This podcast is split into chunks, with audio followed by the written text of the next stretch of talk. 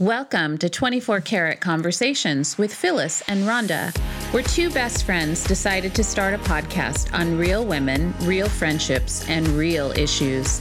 Our mission Bible verse is Job 23:10. Yet he knows the way I have taken, and when he has tested me, I will emerge as pure gold. We want to encourage, inspire, and offer hope in a world where life can seem to be unrealistic. Be a support for you to cheer you on as a wife, mother, daughter, sister, and friend. Most of all, you get to relax and laugh with us about all things women. Plus, we like all things sparkly. Oh, yeah. Hello, 24 Karat Tribe. How are you guys today? Woo! Okay, so we're excited because we have a very special guest that actually Rhonda met. I know, I met her online. I'm telling you, people. Yeah. I have the most beautiful community online. I know. And so when she told me, I was like, wow, she's kind of a big name here. So I'm going to do this bio I was reading, but I'm going to pull some things from here. So Jessica Shakir is your beauty BFF. She'll help you look gorgeous, but more importantly, she'll empower you to feel beautiful and live brave so you can fulfill your God-given assignment here on earth. Amen. Oh, yes. For Jessica, coaching women of faith is her dream job. Jessica has been working as a hair and makeup artist for 22 years with a celebrity clientele that includes Colbie Caillat, Kevin Bacon, Jane Lynch, Rachel Hunter, Selma Blair, Daniel Dae Kim, Grace Park, The Backstreet Boys, and Eminem. Oh, yeah. She is the founder of My Beauty BFF and It's an educational platform specializing in inner beauty and makeup workshops for the women who's passionate about blending beauty plus faith. Mm. She recently launched her 12-week beauty authenticity coaching program to empower Jesus-loving women to live aligned, authentic, and feel fully alive. And above all, Jessica is passionate about her romance with Jesus and loves to see people live in complete freedom and joy that comes from abiding in Christ and loving His Word. Jessica, welcome to our show. I know. Thank you, girls, for having me. I am so excited. Hey, anytime I can talk with other sisters in Christ about Jesus, about the Word of God, and living a beautiful, abundant life, I am in. So I am ready to go. That is awesome. I know. And we're so excited. I mean, you're such a joy to talk to anybody. Mm-hmm. But I love the fact that you're my new beauty BFF. Yeah, right? Like, we need a beauty BFF. If you don't know us by now, like, we love our makeup and our hair and our sparkles. We love clothes.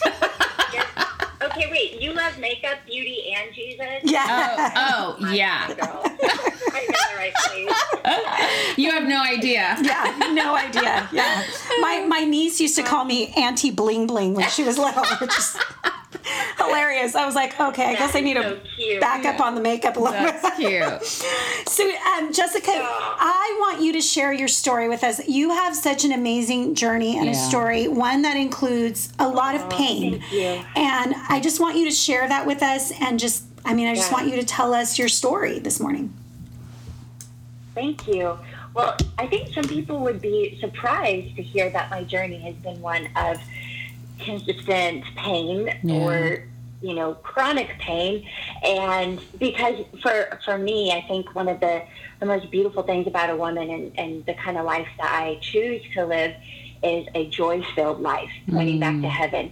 And so I'm an Enneagram 7. I don't know if you guys do. Yeah. Enneagram type. Yeah. I'm a 2. I think I'm a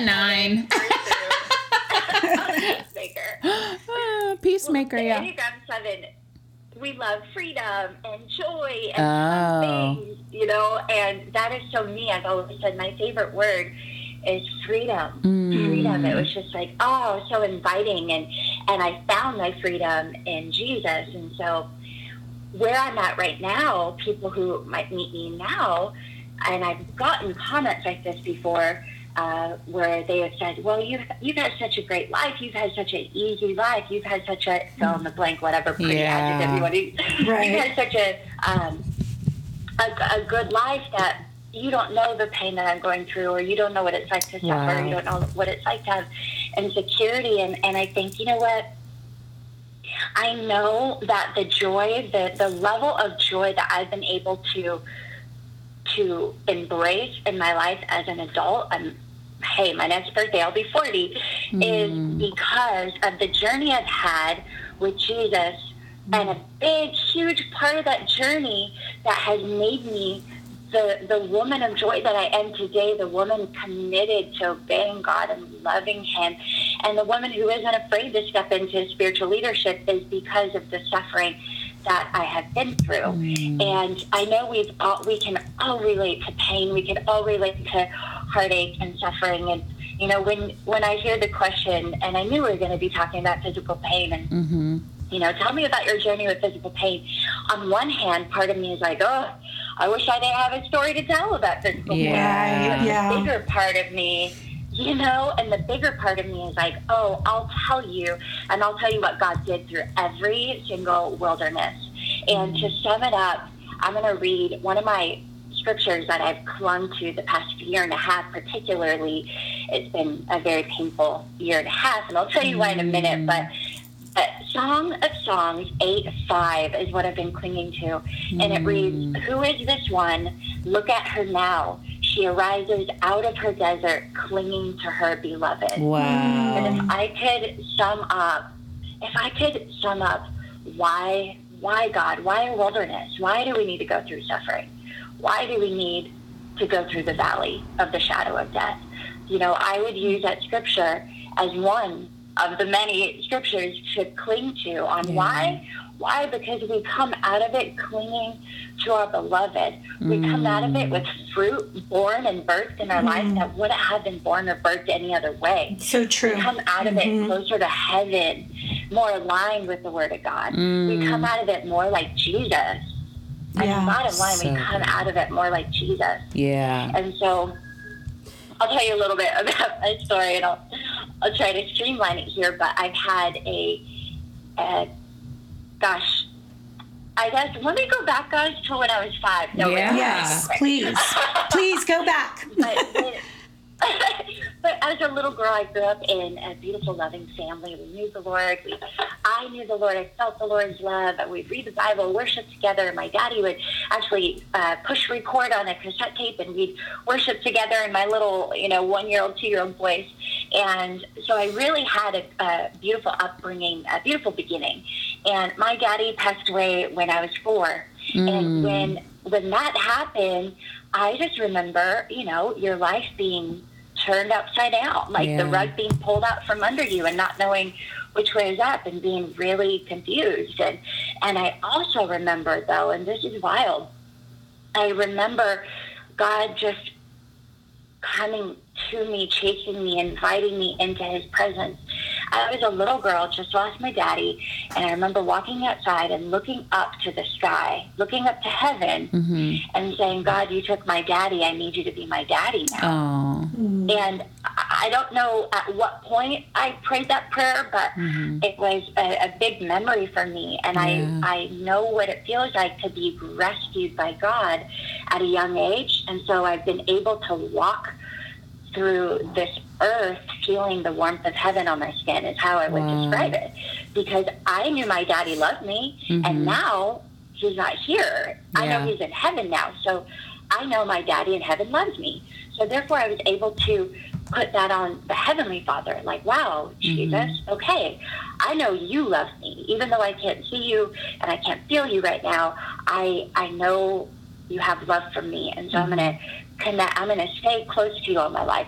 And so I knew what it was like for God to be my father at an early age.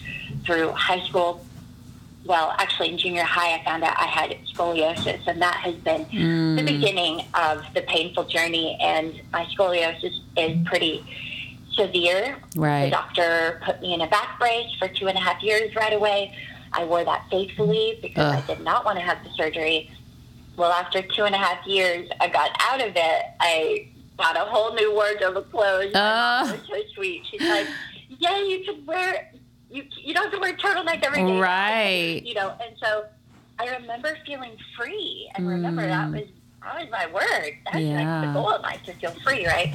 And a couple months later, after I got out of the thing, my surgeon told me, I am so sorry, but your spine collapsed. Oh, you need to have the surgery right away.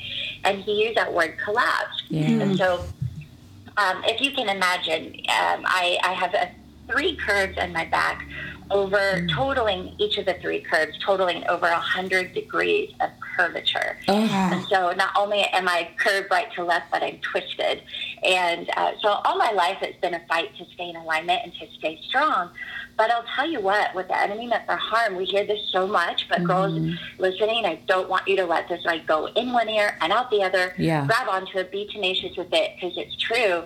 What the enemy meant for harm, and we know he means harm. Yeah. You know, in John 10:10, he's out to kill, steal, and destroy you, your faith, your confidence, your vision, your love for God, your beauty. Exactly. He attacks in that area for sure. Mm-hmm. Yes. Mm-hmm. And in that same scripture, it says, and God, but God comes to bring life and life more abundant. And I want to come back to that word abundant in a minute. But God used what the enemy tried to break me down in my identity, because I was a dancer from early age. That was my big goal. I wanted to be a dancer, a ballet dancer. And so put me in a back brace for almost 3 years. That was torture for a little girl. Well, and especially at that age in adolescence, you know, when girls are so mean, and you know, it's hard enough when you're dealing with stuff. And you're so active as a child. Like, you just want to be free and move around, have that movement. So imagine being, like, I can't even imagine, like, being confined. Yeah. And, you know, the other element to it, now that I'm older, I can embrace this more and have empathy for my mom. But you as mothers, like, to watch your daughter go through something that was confining and painful. And, and for my mom, it was heartbreaking.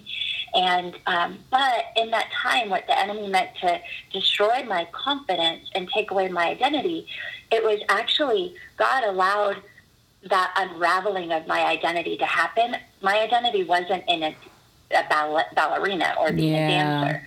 My identity was always in him. I just didn't know it yet. Yeah. And so at 12, when I got into that back brace and the ongoing journey with physical pain, I, through that suffering and through that clinging to my beloved through the desert, through the wilderness experience, I came to build my identity, therefore my life, therefore my confidence in who Jesus says I am. And so that was a huge gift, honestly. If that didn't happen, I would be a different person. Yeah. And so the enemy meant to break my back, and God gave me a backbone. You know what I mean? Wow, that is good. That's a good quote right there. That's a good one. I know. I'm going to have to use that. So tell us about just a little, can you go back a little bit and just tell us from the time that the back brace was on, I believe you told me when we had talked last time that you had also had another injury that happened shortly after that. Is that correct? Well, I'll tell you the injury. Perhaps you're thinking about the injury I had like a year and a half ago. Yes, really right before you got married. To a new level. Yeah. Yeah, right before I got married, and so I've already had a, let's call it a sensitive spine. Yeah. You know, I've had to be very careful with my spine, right? And so when our wedding day was approaching, one of my goals was, I wanted to be pain-free, you know. I just wanted to, like, be free of pain, to concentrate and to be present and to enjoy heaven touching earth and enjoy my I do with the love of my life. And so I really was really disciplined with my physical therapy and trying my best, doing what I can do to bring health and alignment to my body. And 5 days before our wedding, I was leaving my physical therapy office. I was thanking the Lord that I was pain-free and felt really great. I had both hands on the wheel. I was going over my vows, and a woman hit me from behind. No. And back tire to the front tire, pushed me into the next lane. Mm-hmm. And right away, I felt a fiery pain in my spine and up into my neck. And, well, that was the beginning of a nerve, of disc issue, of nerve pain. And so unfortunately, there was some pain on my wedding day, which is really a big disappointment to get over. But ultimately, I The devil danced off his wedding. I am walking down the aisle to the love of my life. Aww. I was 36 when I got married, and so I waited a long time to be married. And yeah. I was like, you know what? Ain't nothing gonna ruin. No way, devil. That is a great advice for this season that everyone is in. Yeah, and honestly, girls, I know you know this, but we have to fight and be tenacious with our joy to grow it, to develop it. It's not an automatic thing in this world. Mm-hmm. Yeah, I think I think sometimes, as Christians, people think, well, you just have to be joyful all the time because, you have Jesus. And it's like, no, I mean, I am joyful a lot of the times, but sometimes I'm not so joyful, And it is about just really pushing through and finding the joy in the moment that we're in. And I think a lot of people are feeling that right now where... it is. It's been tears. It's a battle. Yeah, it's been tough. It's been very tough. But I love that. I just love how you pull beautiful scripture into the moment of, it's like where pain meets hope. Mm-hmm. And, and that is where I think we all have to get back to that, because I'm hearing a lot of pain right now from on social media, and rightfully so. And I don't ever want to take that away from people, but somewhere we have to hit that crossroad of I believe that there's still a reason why all this is happening. I know God's in control. Mm-hmm. And so I just, I have those crying moments. I did a blog I cried twice this morning and it felt good. And, you have to release those feelings, but then it's like, then what, so I don't want to stay in that place. Yeah. And I think that's what's beautiful about you is, the things that I love how you said to, when I'm reading your bio, it's like on the outside, and this is what people do all the time, on the outside, everything looks beautiful and everything looks perfect. And everyone's like, she's living the dream life. Yeah. But behind the scenes, you're probably in pain half the time working on these people and helping other people. But in the midst of that, you find joy. Yeah. And choosing so it. I think it's it's a wonderful message to tell our listeners that is exactly the key to life, is that we have to find that middle ground where it's like, but God, right? Mm-hmm. It's like we have to find it and just 2 words on the Bible. And just get to that place where it's like, this is really crappy and it's happening right now, but God, he's got this. He has I just believe he always has a path, and I keep clinging to that in the times when I am sad or when I am, feeling hopeless or when our anxiety rushes up, it's like, no, God, but God, you're there. I know you're there. Yeah. And I think you learn through your process of your growth in Christ, because, all of us are on a journey, and some of us are a little further on our journey than others, I was raised in church. Phyllis was not, but there's people that are our listeners that, are just starting to know Christ, maybe, or coming, seeking him, maybe trying to find out. And I think sometimes they, when you're younger in your faith, you get a little discouraged because you're like, wait a minute, I became a Christian and this is supposed to be easy, and we're going to walk through this cakewalk. And it's like, nobody's guaranteed easy. But the good part is that he is sovereign in it all, and he will bring good from what might have seemed like it was going to be bad and for our detriment. So, I love the fact that... I love that. Go ahead. I love that you brought up the fact that God ain't never promised an easy life. Yeah. So God didn't promise us a trouble-free life, a pain-free life, but he did promise that it would be good and that it would be abundant. Yeah. And let's go back to the, again, I want to talk about this abundant factor, and not in a new agey, focusing on abundance, and that's all I want in my life. Just give me the good stuff and not the hard stuff. Right. But the abundance that the Bible talks about, and the abundance equation, there's an element to the abundance equation that sometimes we forget, or when we see it happening in our lives, we get disappointed, or we feel like, what did I do wrong? And that part of the equation is the pruning. Suffering, and we have to remember that joy is a fruit. Well, let's talk about that. Like, joy is in all the fruits of the Spirit listed. Yeah. Joy is number 2. And so that's a really powerful, it's very powerful. And so where does fruit grow best? Or where does fruit grow at all? In the valley. Fruit doesn't grow in the mountaintops. Mm-hmm. And so if you want to grow this fruit of joy in your life, you have to be on the lookout while you're going through the valley to say, okay, God, this is my opportunity to grow my joy in you. Because, you know, Tim Keller says the weeping drives you into joy. Right. And when you hear this term, joy comes in the morning, it's in the Bible, I also know that joy comes in the morning, when you're mourning something, mourning. Yeah. Joy, that gritty, tenacious, like, weapon. It's a weapon, you guys, because we can look back on Hebrews 12:2. For the joy set before Jesus, he endured the cross.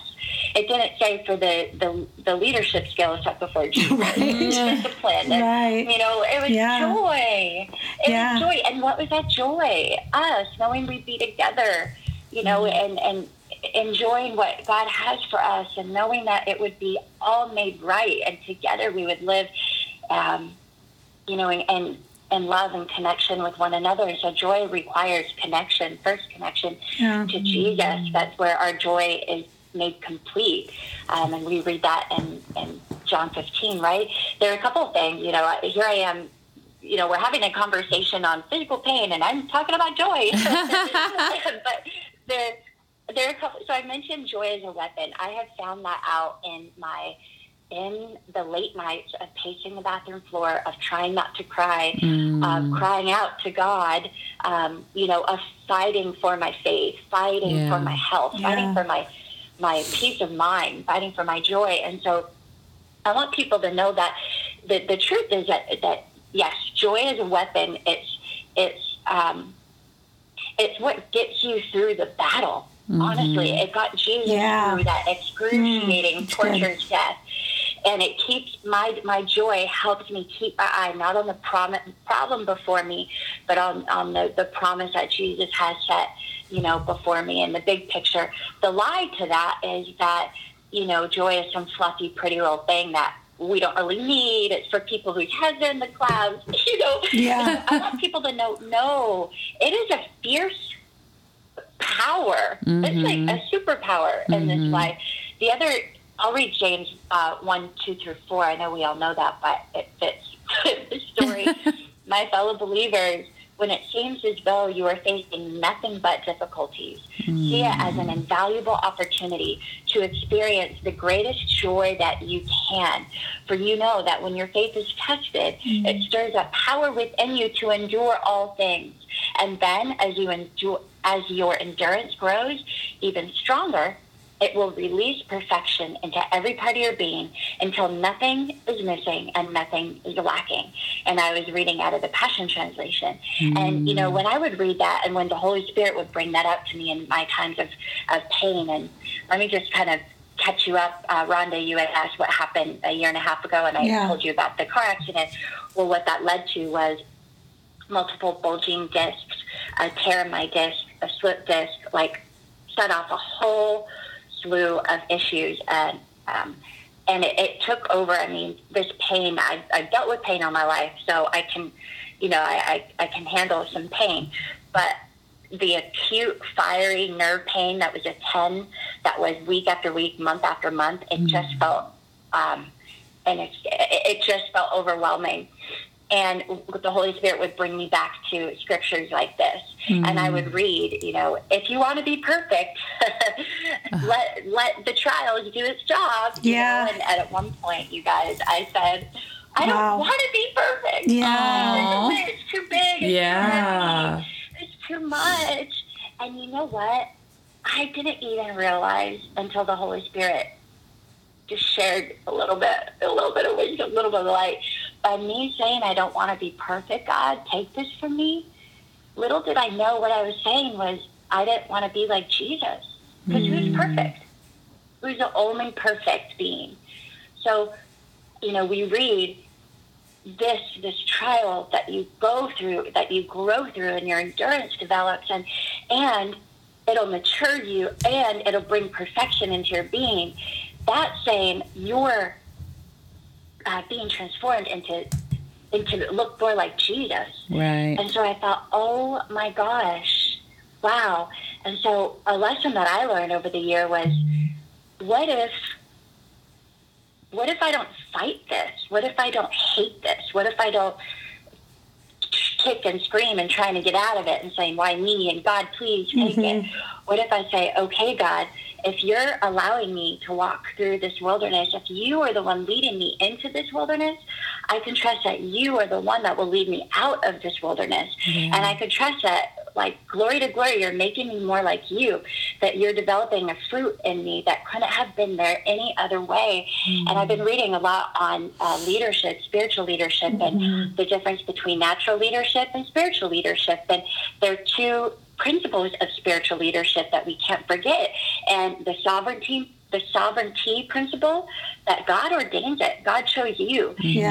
And the suffering principle of spiritual leadership that...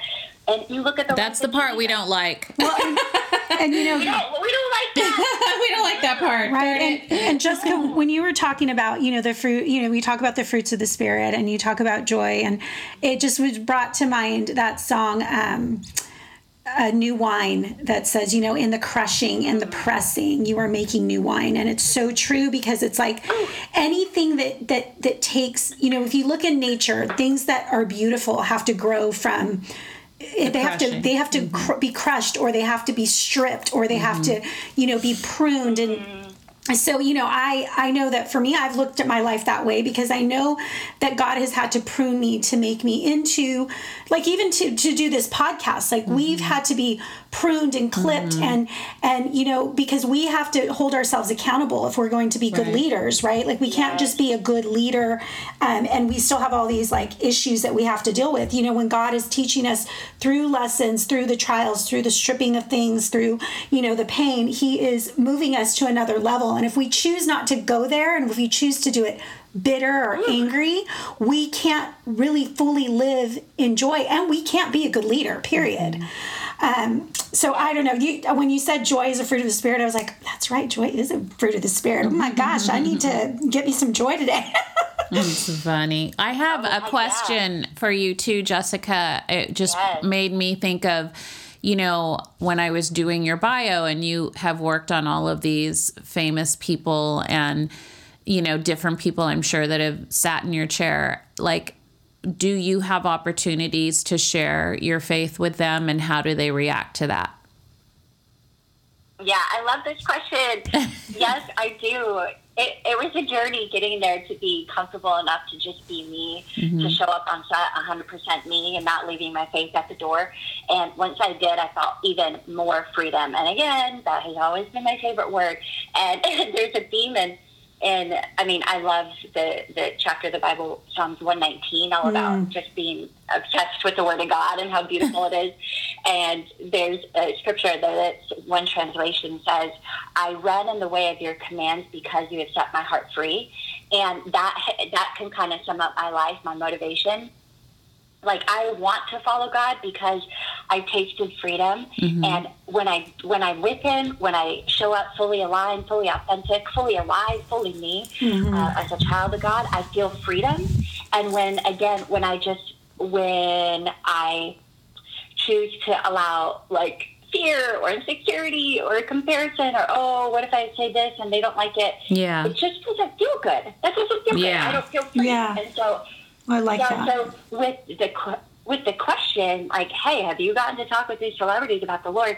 I would always say, God, you know, use me to be a light. Yeah. If you can open up a door for a conversation, nice. I am ready. I will be ready. You know, but I always clung to the Holy Spirit to help me with that. Yeah. So it never felt like a job. Like, right. Where do I fit this in? Yeah. You know, I would just be always ready.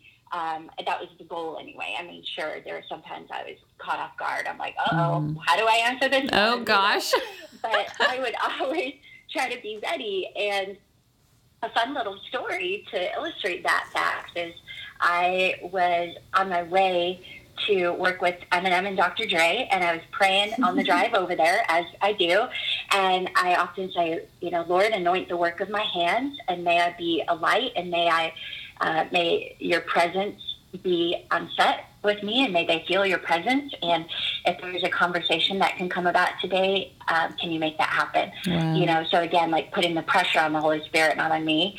And so I was pulling up to the job with Eminem and Dr. Dre. That was the name I was thinking of when I was asking this question. I was like, did you talk to Eminem? Which, yes. By the way, Jessica, what you don't know about me is that I love me some rap music.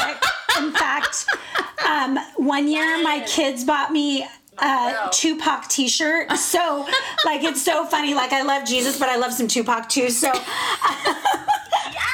so when you were like Eminem and Dr. Dre, I was like, oh, all I could hear was music in my head. I was like, what? 8 Mile. What? Oh, so funny. So what happened, going back to that? You know, you can get in your head. I'm thinking like, oh my gosh, they're so cool and hip, and yeah, I wear the right thing, you know, whatever it is. And so I'm doing my prayer, and then, you know, after that first day, it was a 2-day job with them, and after the first day, I just thought, oh my gosh, who would have ever thought that I was working with Eminem? Who would have?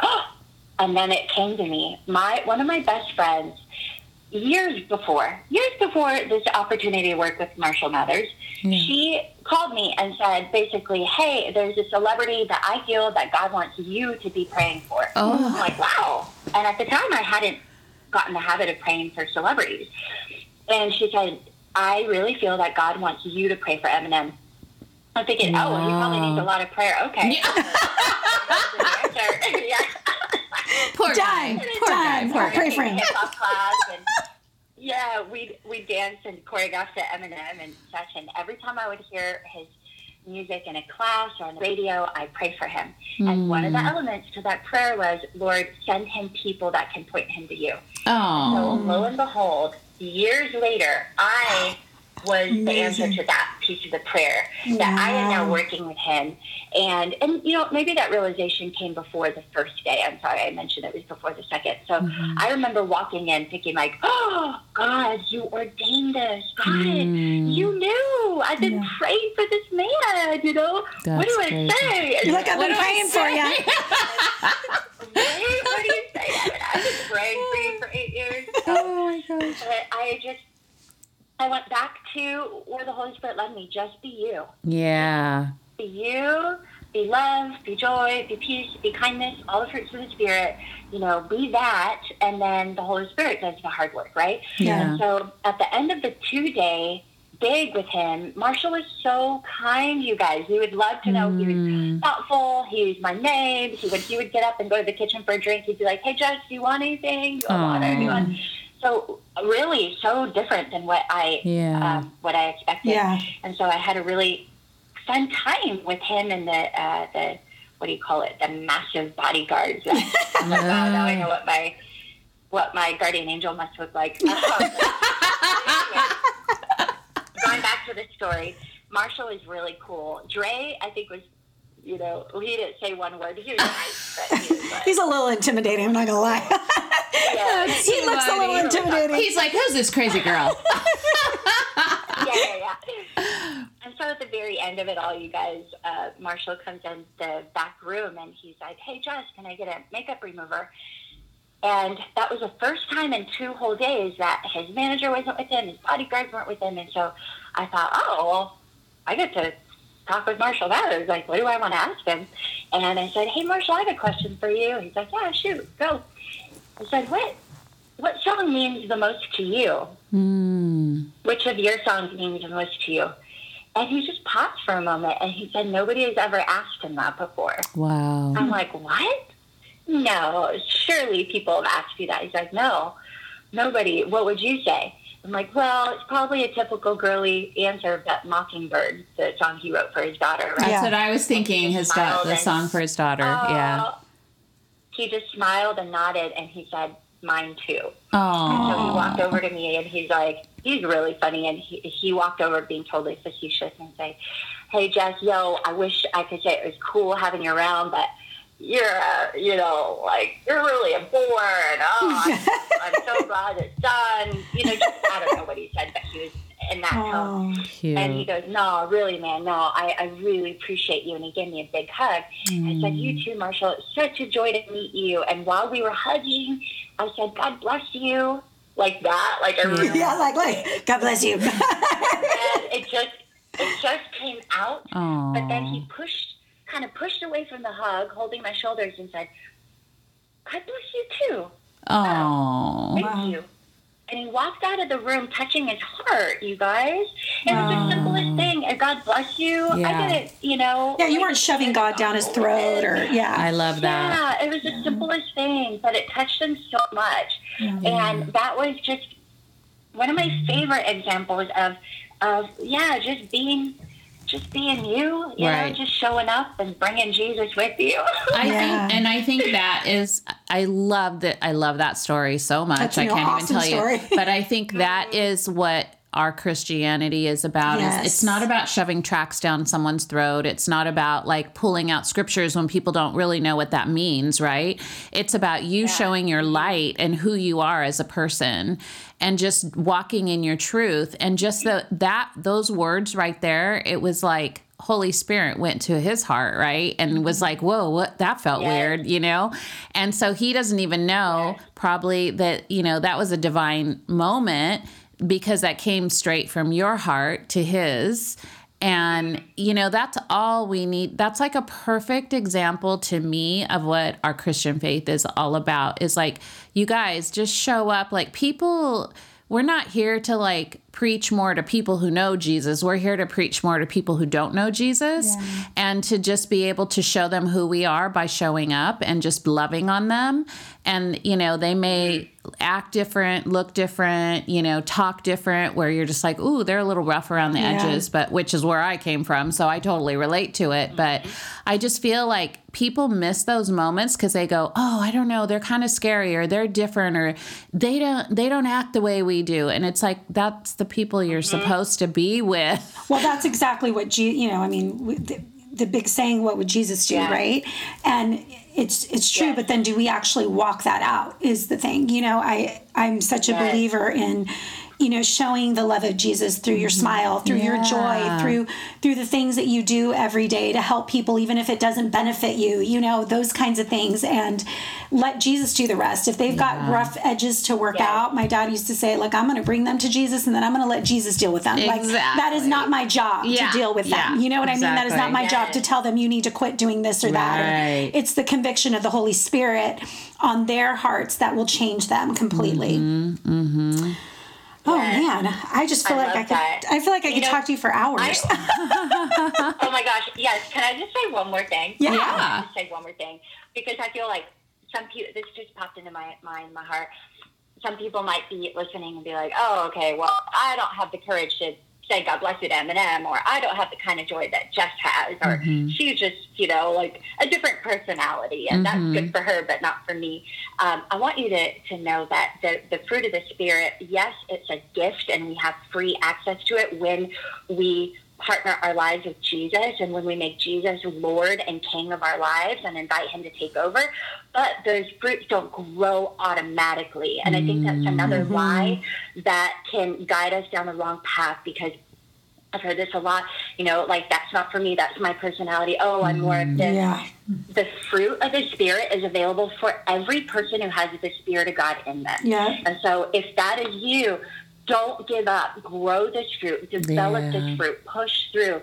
And the good thing is like, I am so thankful that joy can share its space with disappointment, with sorrow, with sadness. You can embrace both with Jesus. And presence of pain does not mean the absence of God. Yeah. And so the presence of pain doesn't mean the absence of joy. You can grab onto this joy. There's something I want to read real quick in the Passion Translation Bible in the notes here on the bottom, and talking about there is a glory unveiled in us as we focus on Christ in our difficulties. This brings immediate joy and rejoicing when we pass through suffering, yet the greatest joy will be as we are free from mortal pain and see the revelation of his glory throughout eternity. And so I want you to remember, if you're dealing with physical pain like I do, remember this, say this out loud, declare this over your life to remind you of truth, that your pain will not last forever, but your joy will. Your pain will not last forever, but your joy will. And when the enemy tries to lie to you and tell you otherwise, no, it's a lie. Go back to the word. Our inheritance is heaven. Our inheritance is this perfect, beautiful life with God, but we don't have to wait to heaven to have access to the presence of God, to have access to joy. We can have that now. And so just really be tenacious with your joy, be tenacious with your faith, and know that God is with you. While he may not take away the trial, while he may not take away the fire, he'll jump into it with you like he did for Meshach, Shadrach, and Abednego. Yeah, so I love that, Jessica. With you. That's cool. I love that. And it's funny because this morning my devotional said this, and it just, when we were talking, I was like, man, she must have read my devotional this morning. It says, nothing, including the brightest blessing and the darkest trial, can separate you from me. And I think that's true. You know, no matter what you're going through, whether you're in joy or in pain, you know, nothing can separate you from the love of God. And I love what you're doing. I want you just to share with us just a few more minutes about Hope Floats, how that started. I mean, I think isn't it funny? You know, thank you, COVID, for motivating us to do things we would have normally not done. So tell us a little bit about Hope Floats. Yes, Hope Floats was birthed from a trial. Yeah. From a place of, oh my gosh, what are we going to do? So right when the stay-at-home order was in place, I just thought, Lord, how do I keep myself encouraged, keep myself involved in community, and how can I do that for other women? How can I keep my hope high right now? How can I, kick fear in the butt and just really grow my faith in this place? And he gave me this idea. Okay, well, I want you to encourage women in hope. I want you to remind them that I am the God of hope, that their hope is in me, and that hope can float, that hope can rise above the fear and the pain and the pandemic. And so I thought, oh my gosh, okay, Hope Floats. I love that movie, and that was the first thing that popped into my mind. And so I just put it out there. I said, hey, girls, I'm doing a free virtual event. I've invited 5 of my friends to come and preach, do a little sermonette, and pray with us. Would you like to come? We had about 100 women jump on the first call, and we're going on our 7th Hope Float Summit, really, in June. And so it came from a place of, whoa, crazy, what is happening? And like God does, he birthed this beautiful thing, this joy, this hope, inspiring movement. And we have hundreds of women in the community now.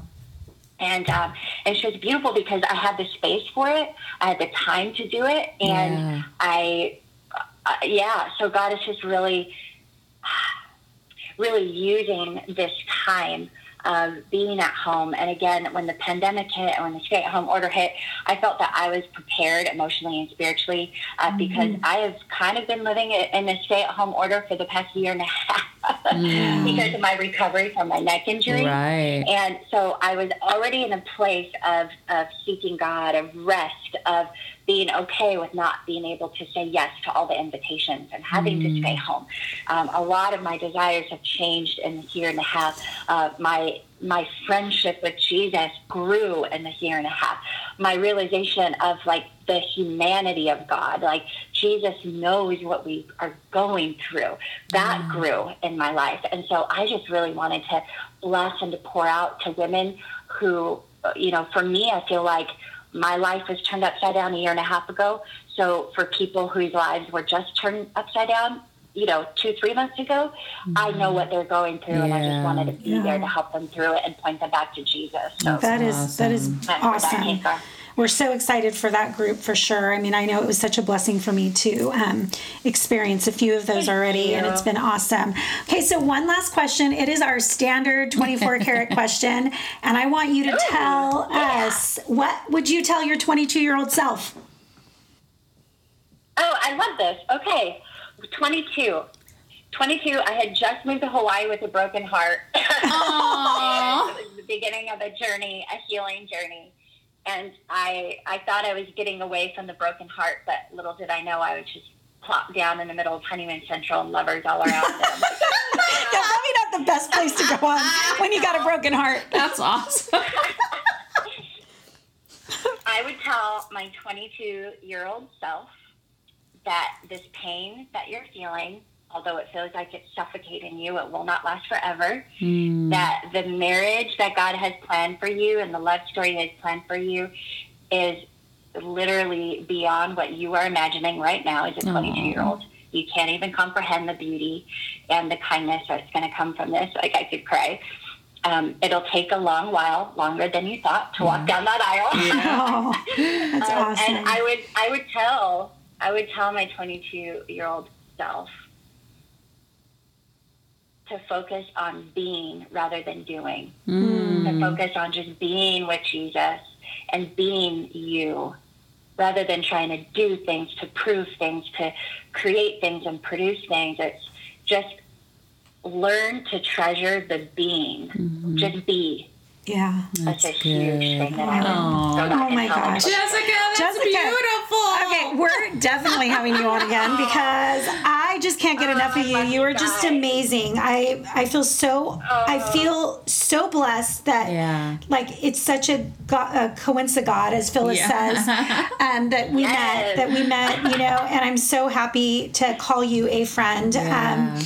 I just want you to tell us, how do they find you? How can they join the Hope Floats group? And give us all your Instagram stuff and Facebook stuff so we can give you a shout out.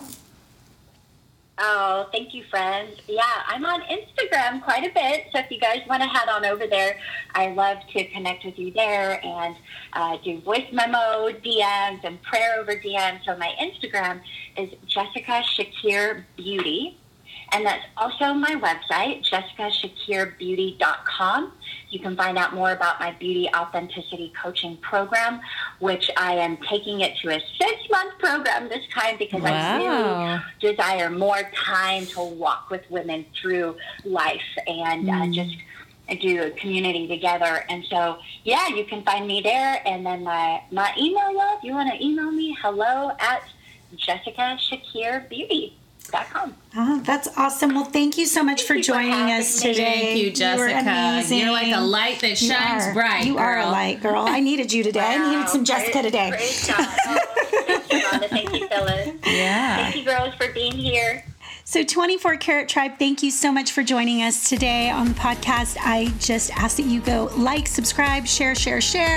Follow us on our Instagram and our new Facebook page, 24 Karat Conversations. And until next time, 24 Karat Tribe, sparkle on. Bye, peeps. Bye, peeps.